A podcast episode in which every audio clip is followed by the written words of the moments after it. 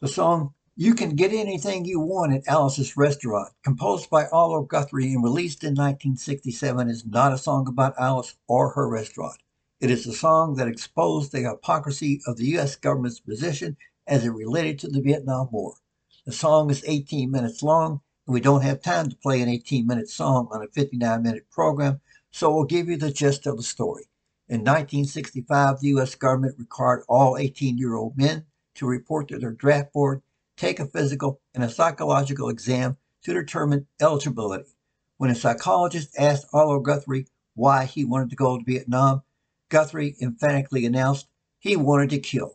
The psychologist did not grasp the facetious nature of Guthrie's answer and declared him fit to serve in the military. However, when asked if he had ever been arrested, Guthrie admitted that he had been arrested for littering. The military declared him morally unfit to serve. Killing good, littering immoral. We here at Solutions to Violence and our guest today, Francesco Da Vinci, understand the hypocrisy in the government's position as evidenced by the fact that Da Vinci in 1967 was willing to go to jail rather than to serve in a military that was waging an immoral war. Today, Da Vinci explains why he is still a pacifist and a political activist. Folks, you're listening to Solutions Violence, a program of and sponsored by WFMP Radio. The views expressed here today are those of our guests and not necessarily the views of the host or that of WFMP Radio. Our guest today is Francesco Da Vinci. Francesco Da Vinci is a photographer, writer, and cosmologist. He is the author of I Refuse to Kill My Path to Nonviolent Action in the 1960s.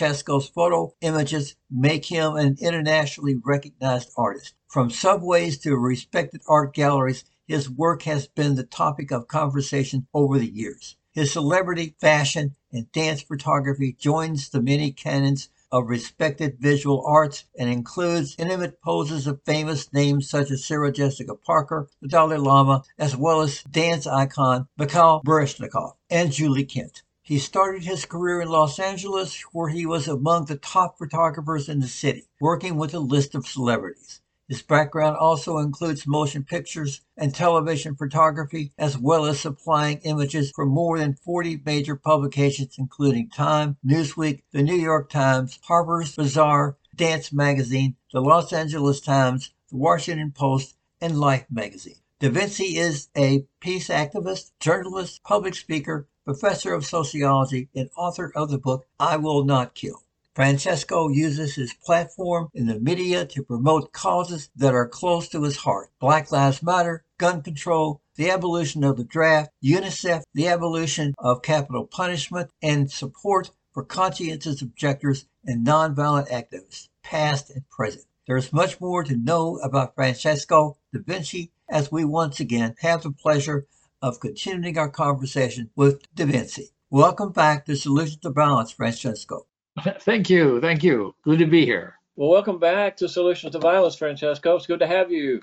Francesco, you joined us in January 2022. We want to welcome you back from your sabbatical with us. This is your third visit, actually, with our listeners, and we are excited to know about your year away. What have you been doing on your world of actions for peace?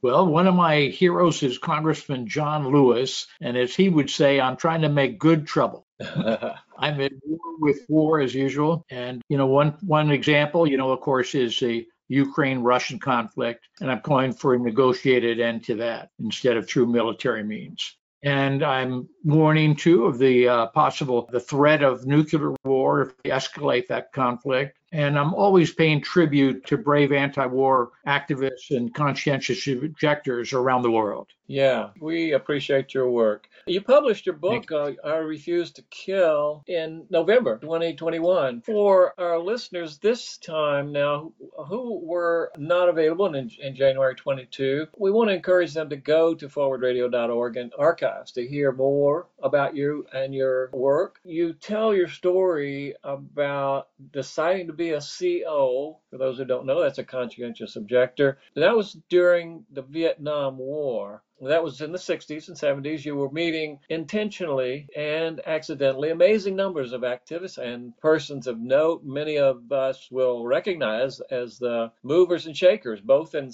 the support and against the war. Now, for those who don't know, again, would you share with us uh, why you wrote I Refuse to Kill and what do you explore in it? Yes, I was a conscientious objector. I applied in 1968. The Vietnam War was raging. And, you know, I went through so much unnecessary pain just for my stand. And I, I didn't know much about conscientious objection like most of the public. And then I learned, you know, that this is based on, uh, you know, conscience. Uh, what a CO is, is actually somebody because of their conscience and their ethical beliefs, they refuse to kill. So I wanted to share my story, the ordeal I went through, and you know try to muster up support and respect for the conscientious objectors who throughout history they've been stigmatized they've been tortured and even killed. So you know this is there's a widespread myth that COs are draft dodgers and the opposite is true. These are brave individuals who stood up to the draft. They could have gone to canada during the Vietnam conflict. They could have faked their way out of the draft, bone spurs, etc. And instead, they faced it straight on. And if they weren't recognized by their local draft board, they willingly went to prison. So these are not draft dodgers at all. So I wanted to uh, tell the public what a conscientious objector is and then honor them and set the record straight. Right. Thank you for that. Now, since the time of Vietnam era, you remain very much a peace activist. In what ways would you say you continue to, to promote peace and, and nonviolence? Well, I'm fortunate because as a uh, photojournalist, I have a platform inherently, and I try to use that to promote nonviolent causes. So, for example, I've called for the creation of a Secretary of Peace. And, you know, there's that's been an old idea that's been kicked around for a while Department of Peace, a Secretary of Peace. But clearly, in the president's cabinet, we need more lobbying for nonviolent alternatives to all these needless wars that we uh, have. And of course, uh, needless invasions. And there are certainly strong parallels to our invasion in Vietnam and Putin's invasion of Ukraine. So that's one of the things I'm calling for for the president to have more of an ear to nonviolent alternatives. And I'm supporting, like you mentioned earlier, you know, the abolishment of capital punishment. Let's end the draft once and for all. You know, it's totally undemocratic. There's a movement in Congress now to bring it back and expand it to women. You know, let's get rid of that. It's not democratic and um, it's a tool to foster these uh, needless wars. So th- those are some of the things I'm championing now, and I'm trying to call for new priorities in America. You know, we need to make this country more humanistic and more nonviolent. We have far too much violence in the country. We have to recognize that. That's the way we can deal with it if we face our problems. Let's address the violence and then move from things like a war economy to a peace economy. So, Francesca, you talked about maybe uh, the draft coming back. That's a controversial idea, even among liberals, because there are some liberals who are saying, well, if we bring the draft back and there is a war that the U.S. military is engaged in a war, then there's going to be a lot of demonstrations because people do not want to be drafted and have to go off to war. So, what's your response to that idea? Excellent question because it came up in the 60s when I formed a peace group and when I faced the draft myself. And there were many people in my peace group who said, you know, this draft is politicizing people that normally wouldn't be politicized because it's coming home to America and we don't want to send our children out there to fight and risk killing and being killed. So I think it's an excellent question, but I've always been against using the draft as a tool to politicize people because it's that Gandhi's principle of means and ends and making them consistent. Uh, because, you know, we've got to face the fact that when you have a draft, that means we are killing people that normally would not enlist, normally, and as you know, in Vietnam, there was tremendous dissent. So many of those draftees did, did not believe in the war at all. And what a, you know, horrible tragedy. You know, these are people who expressed from the beginning their abhorrence for the war, but they felt they had no alternative. And this is particularly true of the minorities. You know, they were went to the front lines in disproportionate numbers and they were killed in disproportionate numbers. So that's why I'm against using the draft as a tool to politicize people. You have explained uh, on our show previously, Solutions to Violence previously, since the Vietnam War, the Pentagon and the industrial military complex has increased their power and influence. Congress has annually increased the U.S. military budget. The 2022 military budget now approaches $1 trillion. You have mentioned a San Diego, California organization called Nonviolent Action. So, Nonviolent Action employs a concept you called microcosm action Tell us about San Diego's Nonviolent Action Organization. How do they show the power of nonviolence? In what ways do nonviolent action stand up to powerful systems in order to create nonviolent resolutions? Thanks for asking about that because I founded that group, Nonviolent Action, in 1970. And I was working with the farm workers and Cesar Chavez at the time.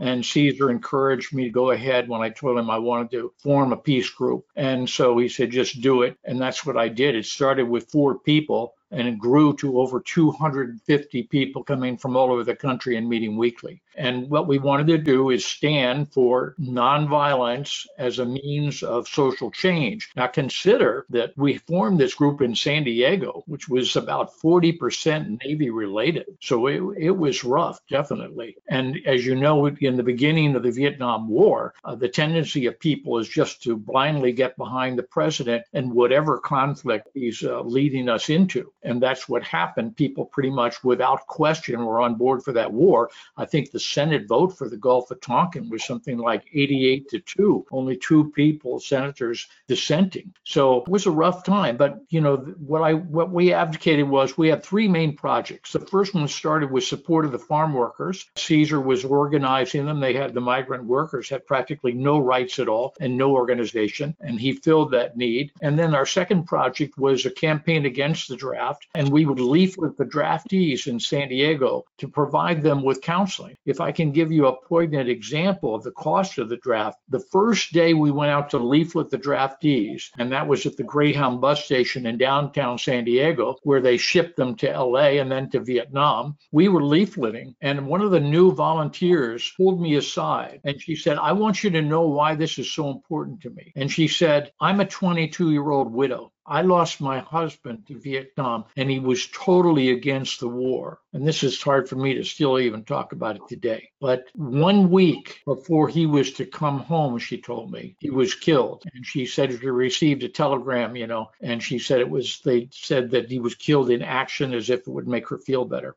So this is the cost of the draft. You know, it's involuntary servitude. And this is why I call for an end to the draft on a permanent basis. And nonviolent action then went to a large campaign with the USS Constellation attack aircraft carrier, which was waging, helping to wage war with other uh, other carriers in Vietnam. We were spying on Vietnam in the beginning. That should be recognized. It wasn't like uh, we were just attacked. We were spying on Vietnam. So these were the issues that came up, and we were telling people that even if you can't join our campaigns or do something big, it doesn't matter. Microcosm actions. When I said that, what I was referring to is that we can all do something. We can all do something to contribute to the greater good nonviolently. We can show acts of kindness. You know, anything like that, it all adds up. There's a ripple effect that Bobby Kennedy often spoke to. So that's the idea of microcosm actions.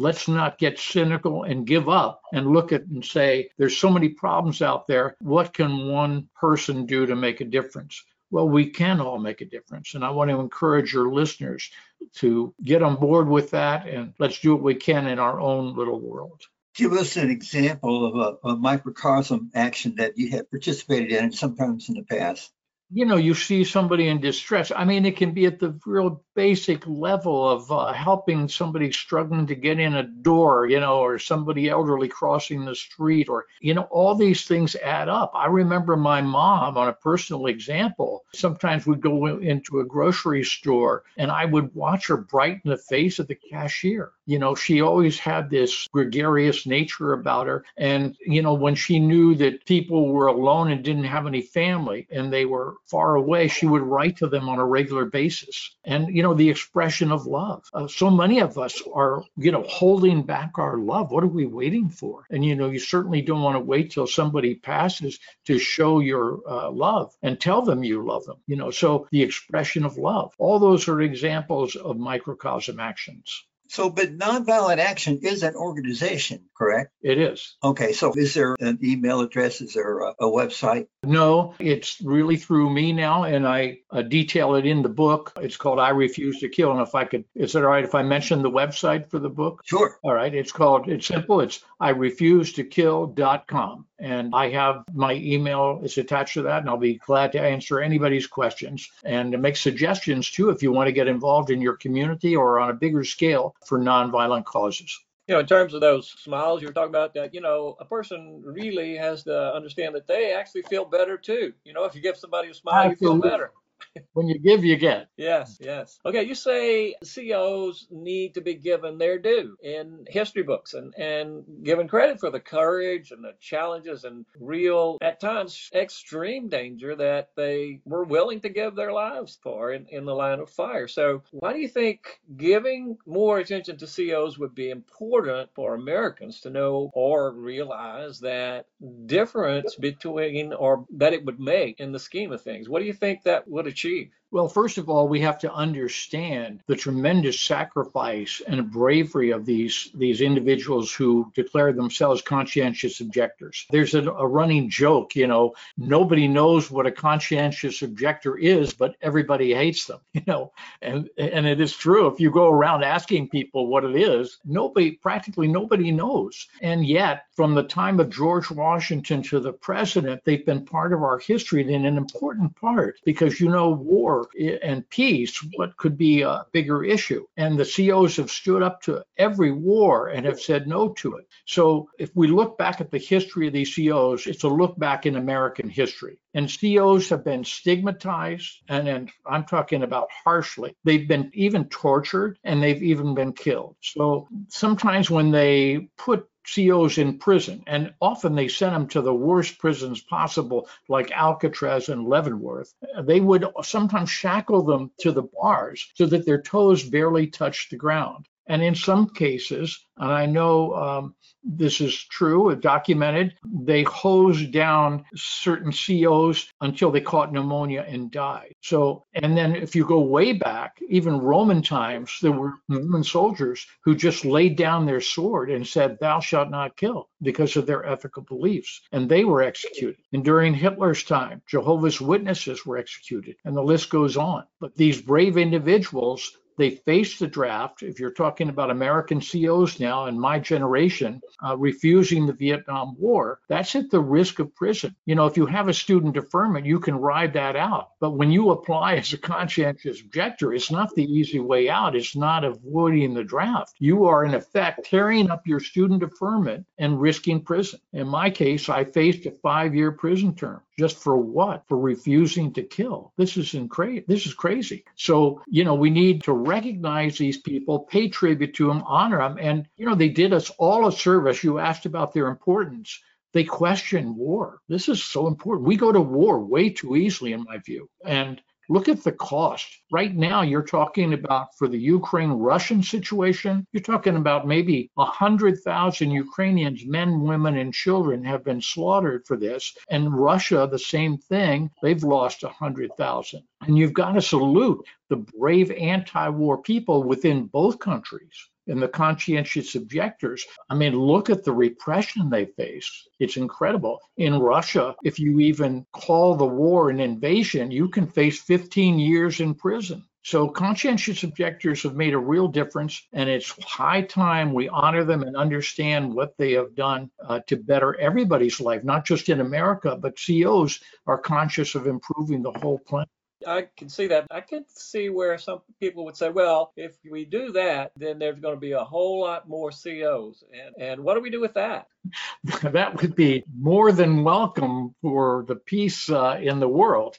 Uh, so, in other words, we need more peacemakers, but I can understand the people that are waging these wars being concerned. And also, you know, we want to keep a lid on people questioning the war. And I'm not talking about we, but I'm saying the media and the government, you know, they don't like the idea of, of the questioning of each war because a lot of times there are very uh, suspect reasons why we get into these conflicts. And on ourselves, making a parallel between Vietnam and and uh, Russia invading Ukraine, there are a lot of strong parallels there. And what we did was clearly an invasion but we don't like to call it that. But COs speak truth to power. And of course, that's a big concern for people that are waging that war. If I can bring up one important thing that maybe we'll get to a little later too, but the idea of a military industrial complex that Eisenhower warned us against. That's a self-perpetuating war machine. And that's another reason why we want to, you know, not have a totally uh, a volunteer army. We want to have the draft and we want to keep the lid on co- what conscientious objectors stand for. The question you know, is that robbing our resources, this military industrial complex? It's for the benefit of the few at the expense of we the people. So, Francesco, in the late 1960s, early 1970s, I was an undergrad at Western Kentucky University. Even though Western was a rural land grant university, there were large anti war student demonstrations in those days. By 1970, the Vietnam War had become a disaster. Even students who grew up on dairy farms were trying to figure out how to avoid the military draft. Nobody was interested in vacationing in the Mekong Delta because the Vietnam War had become such a disaster, my friends and I thought it would be at least a half century before the U.S. government would once again send its troops off the war. We were wrong. What are the forces that keeps the U.S. military involved in seemingly endless war? Even though, by and large, dating back to World War II, the U.S. military record has been rather dismal we are slow learners, that's for sure. I mean, we could have learned a great lesson from Vietnam that obviously we didn't. Vietnam, you know, went 10 years from the Gulf of Tonkin in 1964 and then ending in 74 and 75 with negotiations going on. So what happened? We went to Afghanistan for double that. And it was always this light at the end of the tunnel rationale. So, you know, we get into these things and you got to ask yourself, we should all ask ourselves, and these are the things I like about conscientious objectors. They get people thinking, they get people asking the right questions. Who is benefiting from these wars? The, as we were talking uh, just a little earlier about the military industrial complex. Eisenhower warned us about this and said the corporations and the military, he could see them coming together for the benefit of the few and then robbing us from human needs. If I can just tell you, uh, re- read uh, the quote from Eisenhower that I've always kept in the forefront of my mind because it's so poignant about war. He said, Every gun that is made, every warship launched, every rocket fired signifies, in the final sense, a theft from those who hunger and are not fed, those who are cold and are not clothed. And he added, We're spending the sweat of our laborers, the genius of our scientists, and the hopes of our children. So, you know, when you have a budget like this with a trillion dollars going to the military, that's more than a dry intellectual accounting of funds. That's a moral statement. And we need to reassess our priorities and put people first. Uh, Francesco, you may have heard of Colonel Larry Wilkerson. He was an aide to General Colin Powell when Powell made his justification to the UN for the U.S. invasion of Iraq. Wilkerson has since radically changed his position in terms of supporting military intervention and by the U.S., especially when invading other nations. His point is that invariably invading a nation is a losing military move. Wilkerson cites the Vietnam War as an example of a lost cause. He proposes that the U.S. defeat in Afghanistan is, is simply a repeat to the similar result in Vietnam. So the repeat is the abandonment of the people who supported the U.S. in both Vietnam and Afghanistan. Wilkerson further explains that because Nathan, nationhood is, is so important to patriots of those nations, in most cases, patriots are most likely to, to defeat an invading army. Wilkerson believes that when an army invades another country, that invasion is a losing venture from the start to the end. What would you say to Wilkerson?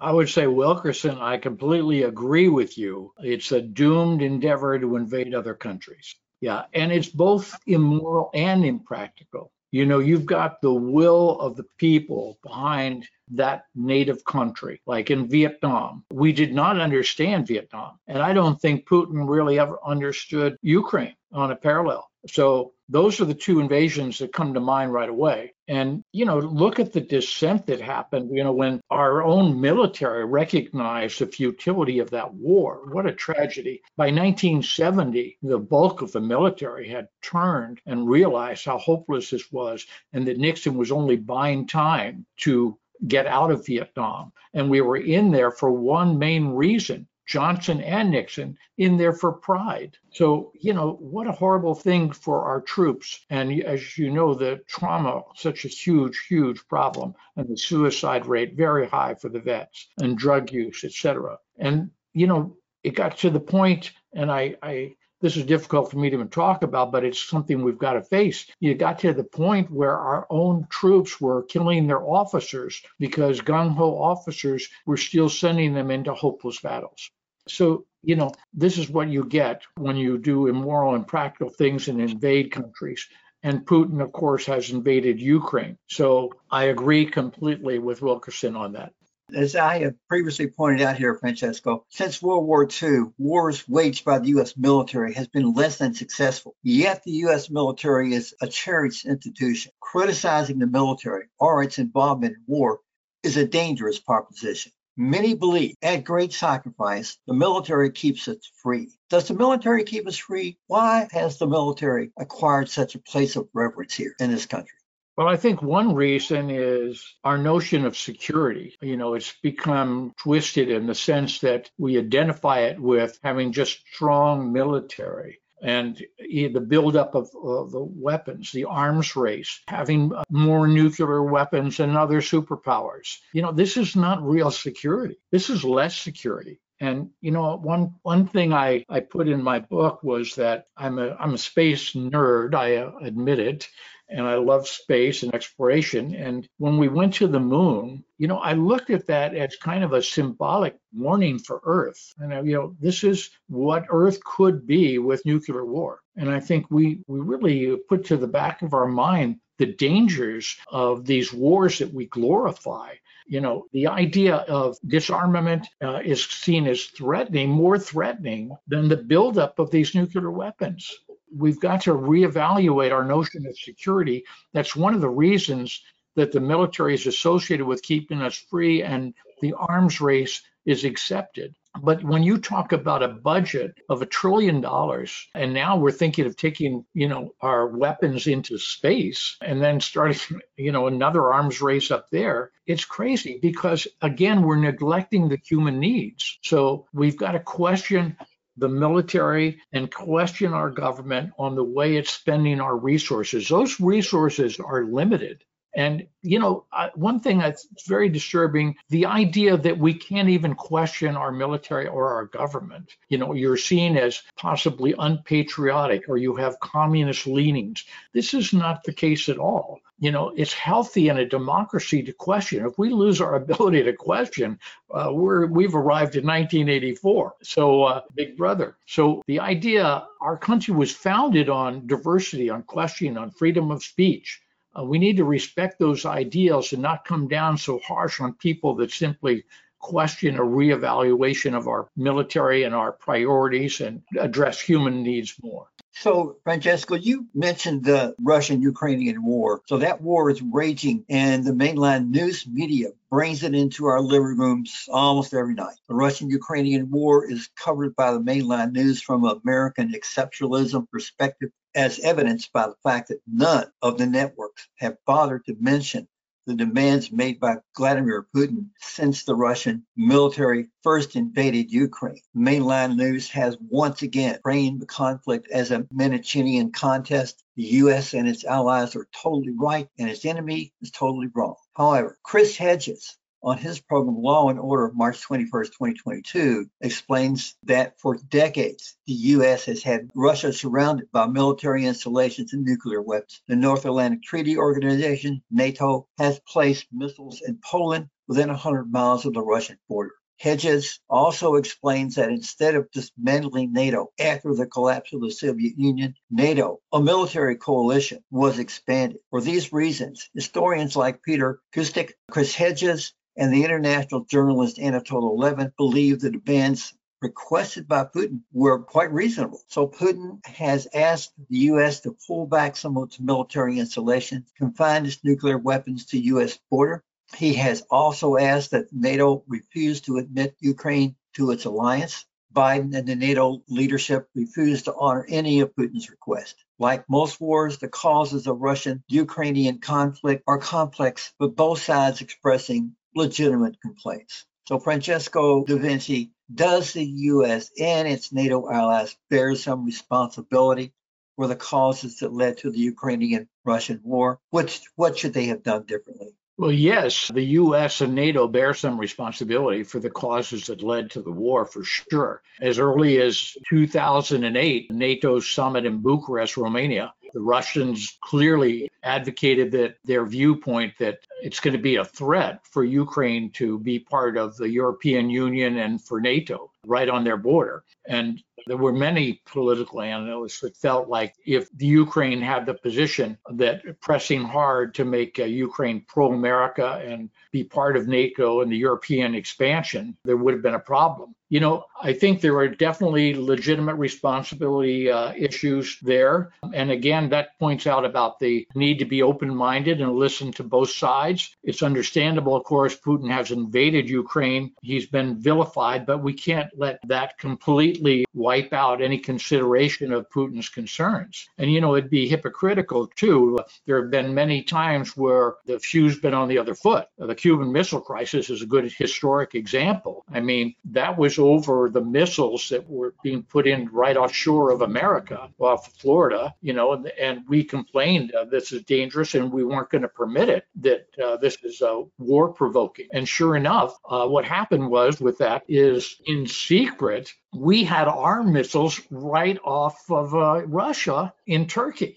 And so we our deal was to end that conflict was that okay, we, Russia said we'll back down, but we said as long as you keep it secret about our missiles in Turkey, we'll take them out in secret because we didn't want the, we didn't want the bad publicity. We didn't want to admit that we were doing the same thing we were complaining about with Cuba. So and, and meddling with elections, there's another example. You know, we were so upset that Russia meddled with our election, and well, rightly so. But we've been meddling with uh, the elections of countries around the world for decades. Yeah. You know, so you know, let's look ourselves in the mirror. And again, you know, I want to stress to your listeners, this does not mean you're unpatriotic to question your own country. You know, I'm proud of America. We have incredible freedoms here. You look at the rest of the world and how repressive it is. We have a heck of a lot to be grateful for. So for me to just bring up issues and other people to question things, it's, it's a healthy exercise in democracy. So yes, I do feel we definitely uh, have responsibility, our country, for not listening more and not being more tactful about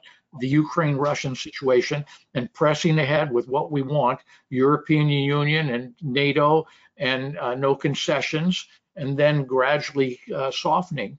And you know, when this if this war escalates, also it's come up before the danger of the threat of nuclear war. That's something to take very seriously. Yeah. Francesco, you make the point in the podcast Book Speak uh, Network that the general mood in the 1960s and 70s was then a lot more united than today. How would you describe the mood today toward peace activism and what can be done to inspire the movement? Well, one of the things I was referring to is that the younger generation didn't have the split in the 60s that they have now. Right now, the This generation is split right up the middle, very divisive, very extreme. And my generation in the 60s, those of us that were in the peace movement and civil rights movement were pretty unified within that context of those things. And also there was a big generation gap. So our split was really a generational one, but not as much within the movements themselves. Although there were, uh, there was a lot of diversity for sure.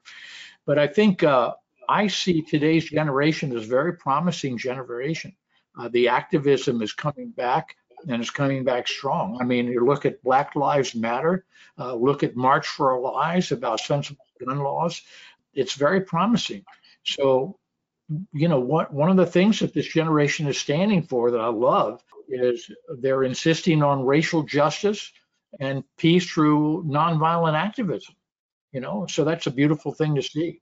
So I'm optimistic, and I make a point of specifically reaching out to today's generation because sometimes it's easy to get overwhelmed by with COVID and the bad economy and the divisiveness. You know, that's a lot. That's a big burden. But and yet, in the face of all that, they're still forging ahead, and I salute that. Yeah, and looking at your career now, uh, in addition to producing movies and, and composing songs and, and authoring books, you are also a photographer. Your photos, images make you an intentionally uh, recognized uh, artist. From subways to respected art galleries, your work has been displayed, featured, and the topic of conversation over decades describe for us the kinds of photos you like to produce and what makes those photos important to you and to people. Well, you mentioned all the different kinds of things I do, and that's one of the reasons I'm so confused. No, just kidding. Anyhow, it is a lot. I wear a lot of different hats, and uh, with the photography, it's a really a creative outlet for me. You know, uh, rather than just being centered on politics and the need for social change but the photography gives me a lot of self-satisfaction. I love photographing people, uh, and I've had that early on uh, love of people. I think part of it's from my dad, who was a prominent psychiatrist. He loved people, and um, you know, I love the learning something from everybody.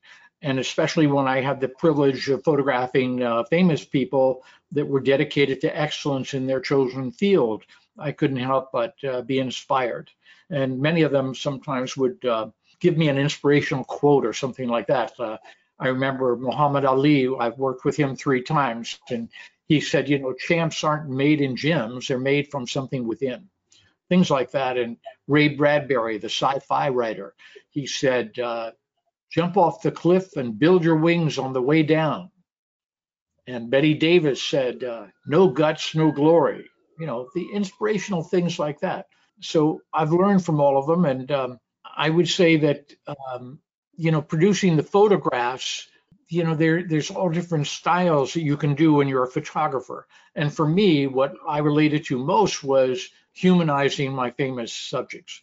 You know there were a lot of different styles. Uh, some people put them in environmental situations and all that, but I wanted to go right to get beyond the public persona and come in tight on the face and emphasize the windows of the soul.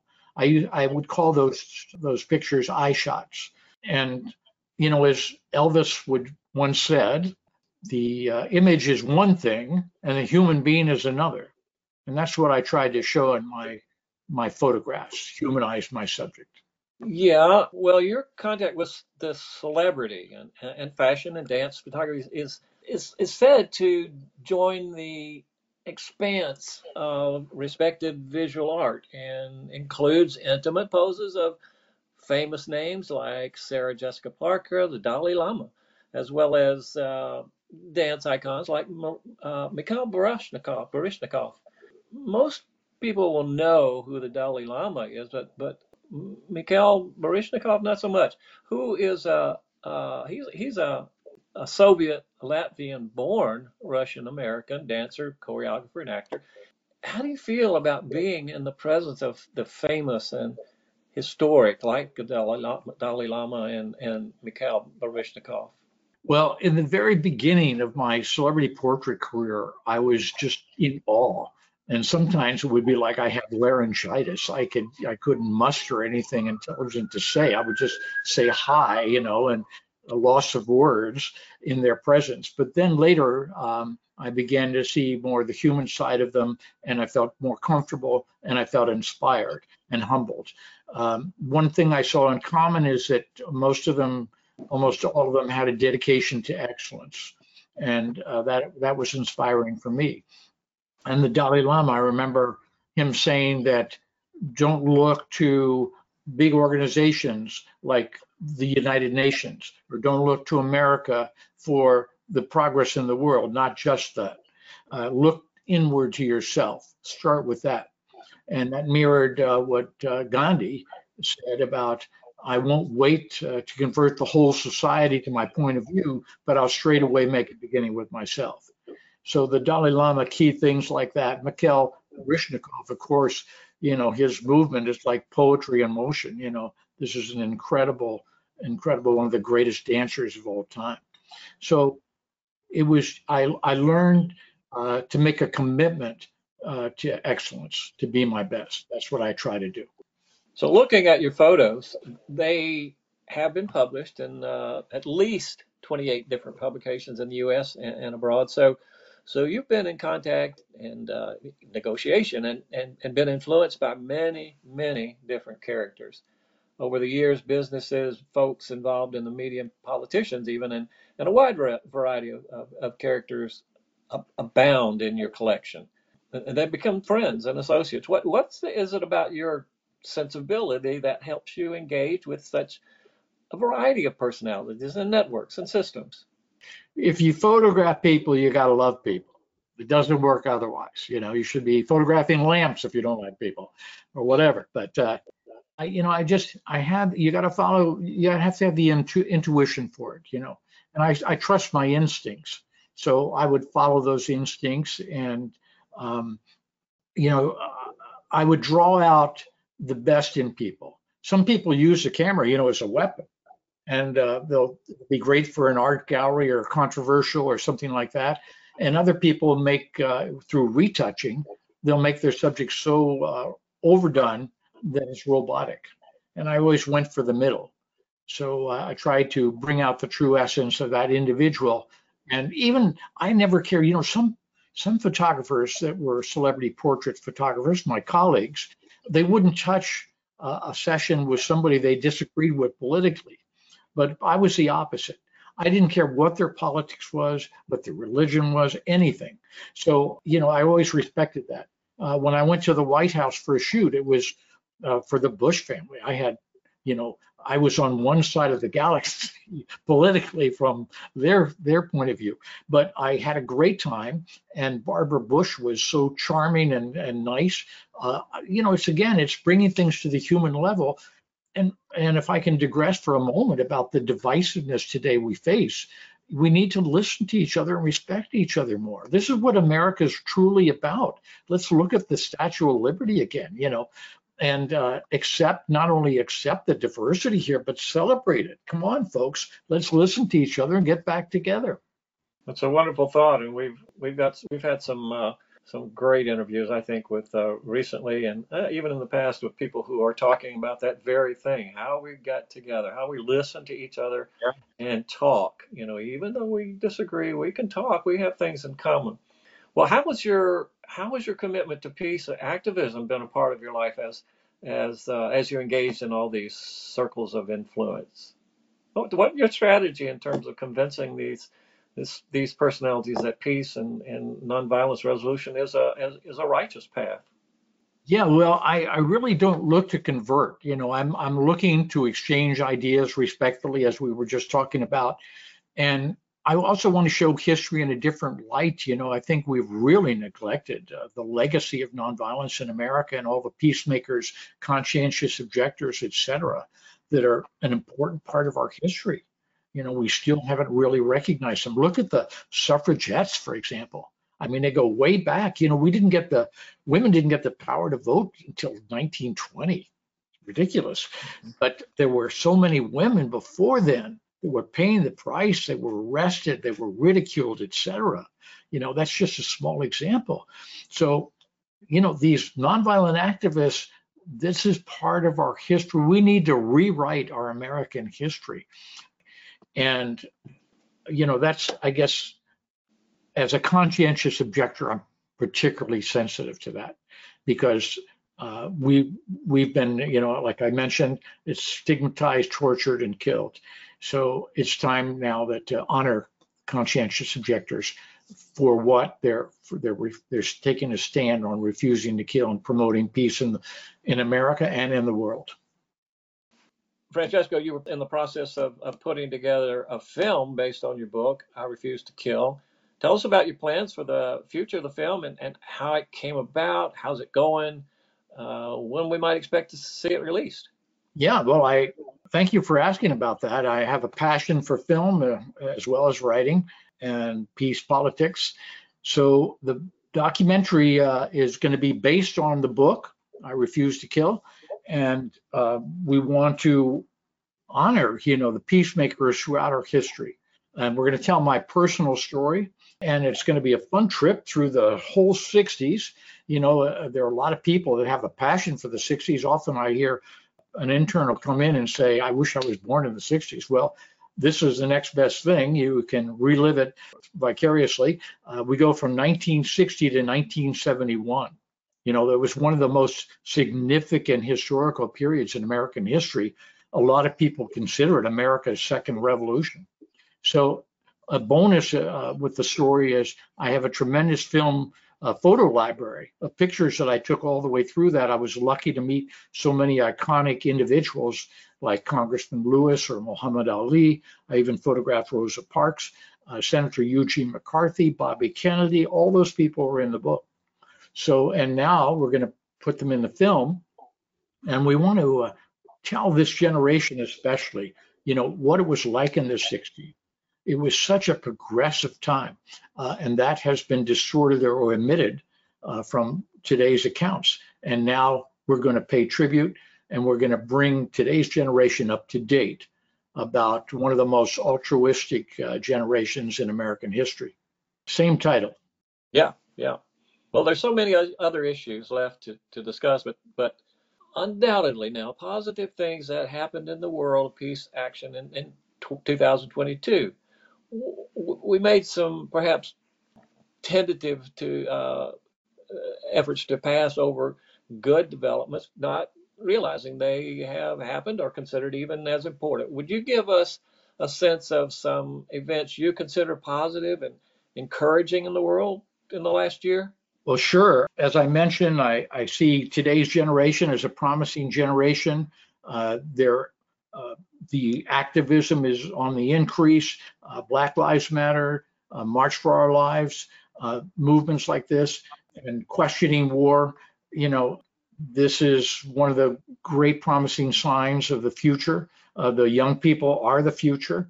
And, you know, we talked about listening to each other, especially, you know, between generations too. Uh, you know, let's not, uh, and ageism is a problem, as just as racism is a problem. So with the generations, I would encourage that that dialogue too. And let's not write off each other just because of different generation. Same with uh, religion, you know, whether it's religion or non-religion, you know, respect everybody's beliefs. And I guess, you know, the dissent is healthy. I want to leave with that uh, message, you know, that this is a good thing when it's done respectfully and non-violently. This is a good thing. We want to promote kindness in ourselves and in the world. Yeah, yeah. Well, your interests are so wide. You're a member uh, or a board member of the uh, organizations. Uh, some of them are astro- astrobiology. Uh, you're on the board of that, I believe, and and uh, yeah. cosmology board, media and arts board, robotics, Lifeboat yeah. Foundation, Lifeboat Foundation. I'd like to know more about that organization. What is Lifeboat Foundation, and and, and why does it interest you?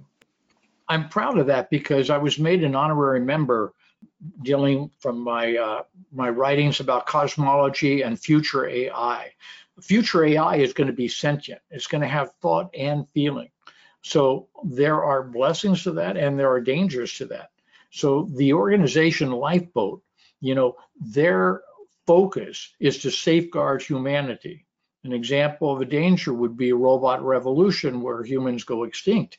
So they're prepping this, you know, and uh, for example, we want to program AI with empathy, right?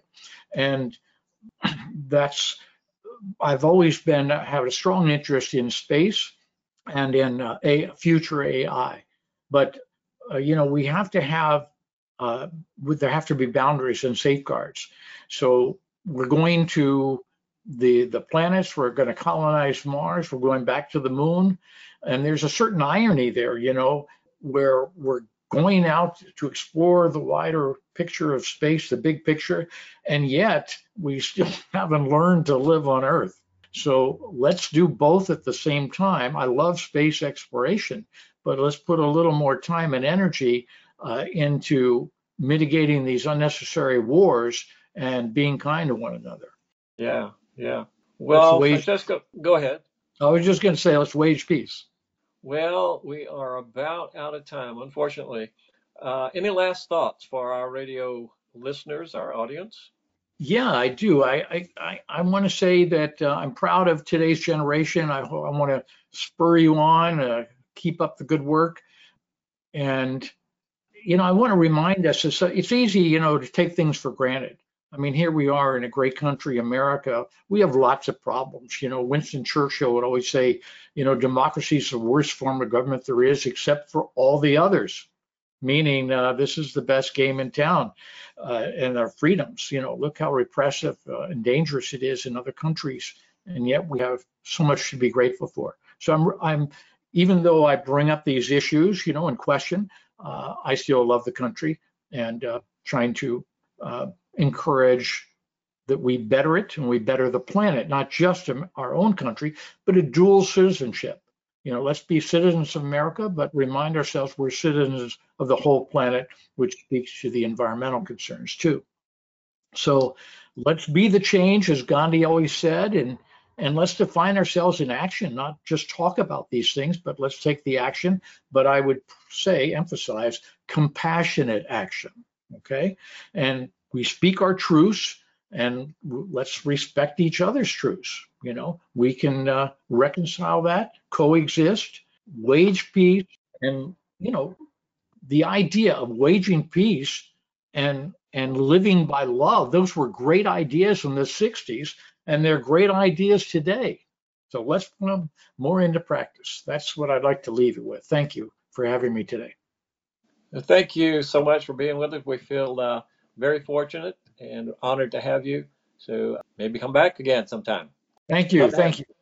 You guys are the best. And I just want to say quickly, what a great service you provide. What a great, great, inspiring service. Thank you, thank sir. You. So, folks, we are out of time. We want to say uh, thank you to Francesco Da Vinci and for taking his time to be with us today.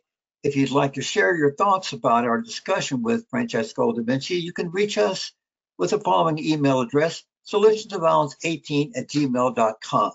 The Solutions of Violence program that features Francesco Da Vinci will air again January 31st and February 1st.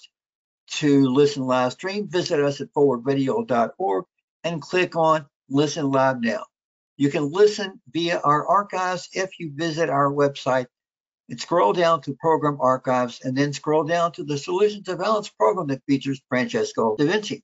Solution to Violence airs on Mondays at 5 p.m., Tuesdays at 8 a.m., and Wednesdays at 6 a.m. Eastern Standard Time. For Solutions of Violence and WFMP Radio, I'm Jim Johnson. Jamie McMillan is our co-host, and Carolyn Brooks Johnson is our technical engineers. Thanks for listening. Appreciate your support.